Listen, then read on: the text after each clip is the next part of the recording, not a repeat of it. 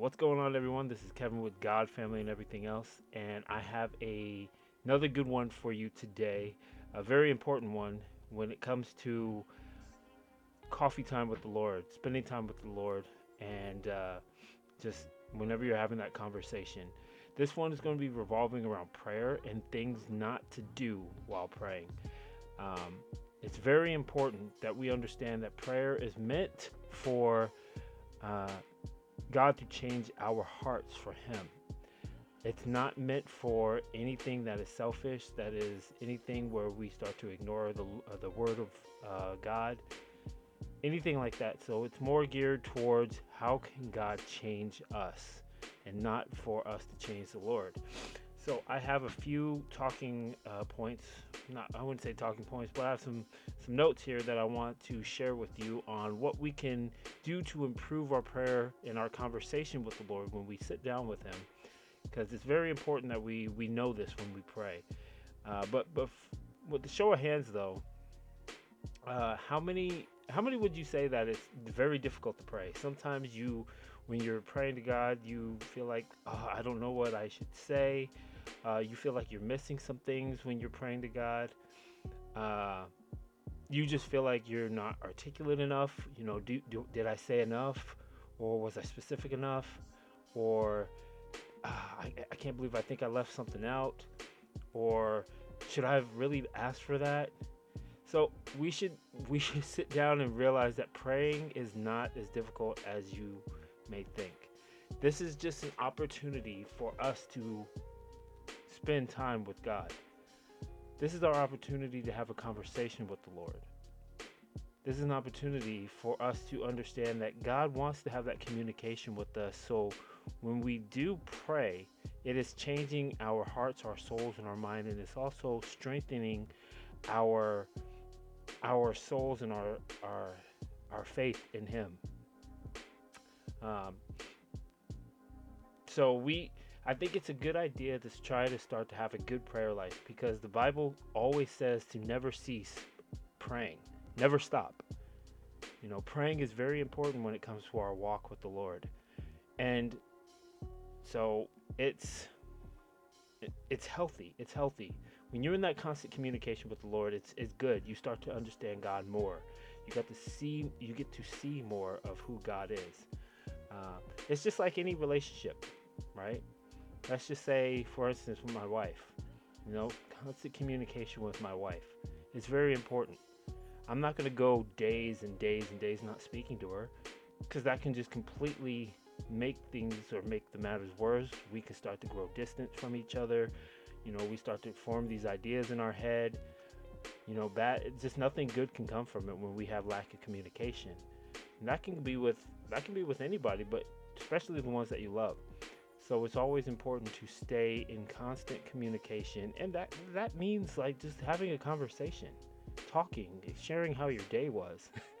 I I remember uh, when my wife and I we were we were dating, uh, and this was before my boys were, but I remember I would come home from work, and this was uh, before my wife had to come back to Japan. Even when she would come out to visit me, I come home from work and then I was just so so happy to well one happy to see her and also two just so so happy to share how my day was or what what happened in my day or and what I would always do is like my wife would uh, either be in the kitchen so I'd sit down right over there let her know how my day was.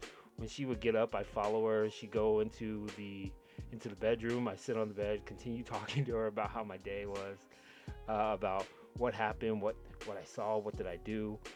And then she'd get up and then probably go to the bathroom, and I'm sitting right outside the door. Or she'd be in the shower, and I'm sitting there in the shower uh, on the toilet, not going, by the way, just use the toilet as a chair. So, yeah, and just talking to her, and she would think that's kind of odd. But I was just so excited to, to talk to her, let her know what's going on.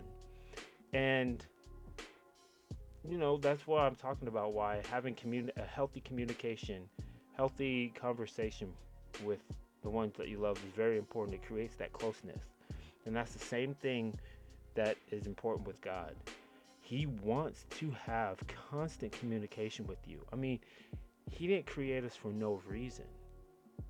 God loved us first before we loved Him. He wants to get to know His creation. I mean, it says in the Bible that He He knitted us together in our mother's womb. He knew us before we were even born. But that doesn't that doesn't make the excuse that you don't talk to Him. Just sit there and think, well, God knows who I am, so why do I have to talk to Him? No, it doesn't work that way. God wants to actively hear from us. When we talk to Him about anything that we're concerned about, anything that we're happy about, constant praising of Him.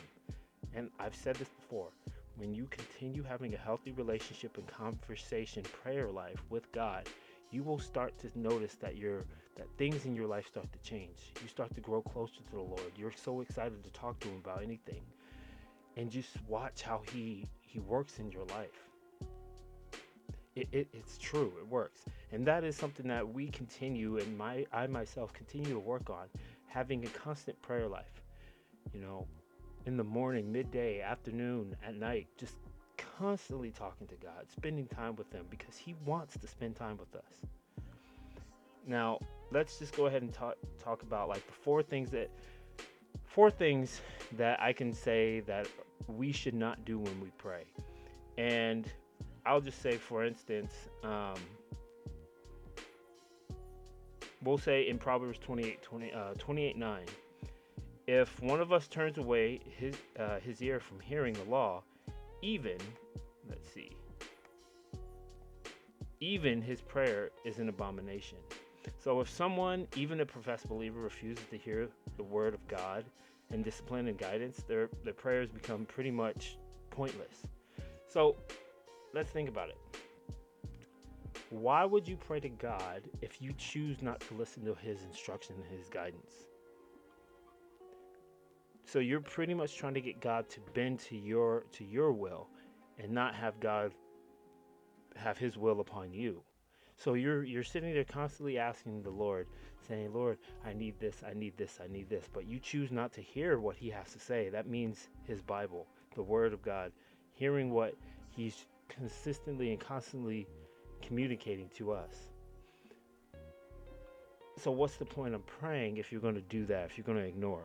So it's always good to stay in God's word to instruct and plant his word into your hearts so you can know more about who he is and how we can better communicate with him. Another one is we can say loving sin. And Psalm 66 points out another issue that restricts the reception of our prayers.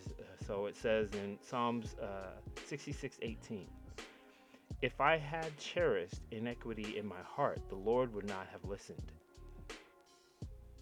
let's admit, and this is just for anyone, sin is fun, but it doesn't mean it's something that we should do. Because sin is short-lived. Fun, sin is short-lived.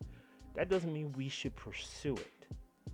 So if you know that you're doing something sinful, and you choose not to to change that, and then you start to pray to God, and He sees that in your heart, what are you expecting God to do? Honestly, if you choose not to listen to his word, like I said, and you choose to love sin, love to do what is wrong, what God hates, and God hates sin, you choose to love what God hates, then we should not be praying to the Lord and asking for anything unless you realize what you're doing. And then you pray and ask the Lord to help change your heart, to help give you the uh, the wisdom, the guidance to help you move away from what you find fun. If you pray that way and asking God for help, then God will enter. He will definitely guide you and point you in directions that you need to be going. Because, again, if you choose to do what is wrong, but yet you decide to pray to God, it's pretty much falling on deaf, uh, deaf ears. And in the Bible, it talks about how it's saying that if you know what to do is right, but you choose not to do it, it's a sin. Simple as that. You know what to do that is right, but you choose not to do it, it's a sin. Um, and another one, let's say number three, desiring wrongly. Now, you do not have because you do not ask. You ask and you do not receive because you ask wrongly to spend it on your passion. James 4 2 3. So, let's see. It says, You do not have because you do not ask. You ask and you do not receive because you ask wrongly. What is that talking about? What do you think it talks about? You ask the Lord for something that you will not get bring that will not bring glory to the Lord, that will not bring glory to his name. You ask for selfish reasons. You ask just for yourself. And that can be anything. It seriously can be anything. You can say, Lord, I, I want this house because I've always wanted a big house. But then, is it? Are you planning on to uh, glorifying God with this home? And how do you glorify God? Opening up the doors for anyone that needs a place to stay. Now, like I, I know a family, like I were uh, in their lake where I was baptized. They had probably one of the most beautiful homes I've ever seen in Seattle, and it was large. The property was big, and we typically had our baptisms in their lake in their backyard but in their home like their they it was i think it was a two level yeah it was a two level home but it was huge and it had so many rooms and then on the second level it also had a full kitchen everything and bedrooms all that at the bottom too. They opened up their doors for anyone that needed a place to stay from my understanding that's what they did.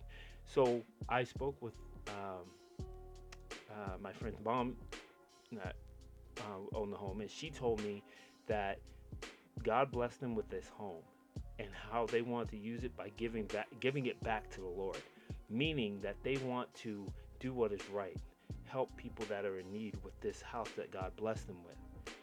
That's a perfect example. So if you're you're desiring something, as long as it's going to bring glory to the Lord, you know, either God will do answer it in his his timing or if it is his will for you he will answer, answer it and even if he says no nothing's wrong with that. Because god knows what's better for us. We don't know what's best for us. We think we know what's best for us but god knows what's best for us. Sometimes god will allow things to happen because he's trying to teach us. So we should never desire things wrongfully by asking God for selfish reasons if it's not going to bring glory to the Lord.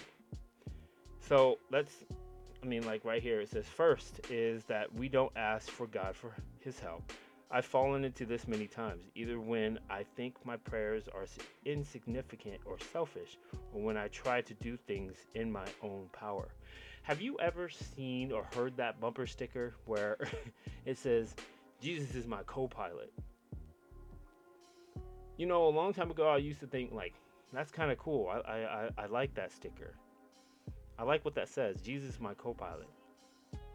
But you know, the more and more I mature into my faith and understand, you know, God's word here, I realize that that sticker is completely wrong. What it should say is that Jesus pretty much take the wheel. because why is God going to be second fiddle to you? and then you do your own thing. You're not who are we to say that we're going to limit God's power? And let me let me handle this Jesus but you you take control just in case I fall just in case I lose control of what's going on. You're you're my co-pilot. So if anything goes wrong you take over. Or should it be vice versa? Lord there's a lot of things going wrong in my life and I'm giving it to you because I can't do this on my own. No matter what the problem is, if we have anger management issues, if we have financial issues, if we have trouble keeping a job, if we have relationship problems, if it's all these things that we are sinning or that are falling short of God's glory, we realize that we can't do this on our own power. God makes it perfectly clear in His Word that we can't do this without Him. There's a lot of people like to think they can, but it's not true. So, we need to desire the Lord's wisdom His guidance so we can leave it all into His hands. Leave it all into Him. And let's say four. Four things you should not do. We should never, never doubt the Lord. And I have here in, let's see if I can pull this up.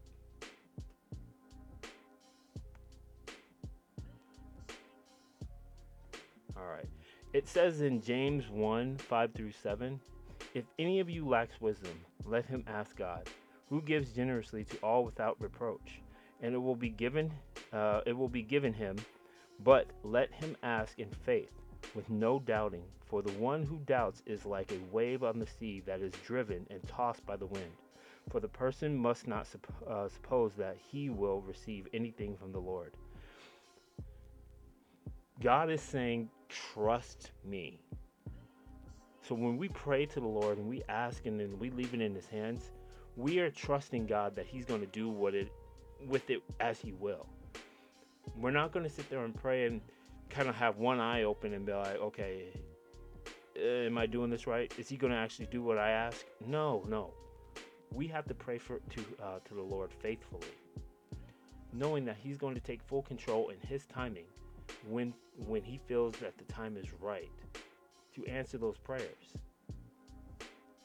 When when we pray and ask God for for help and God is we should not expect him to do it right away. Sometimes he does. Sometimes he does. But sometimes God looks into our heart and he's saying that this individual he needs to grow. He needs to trust me.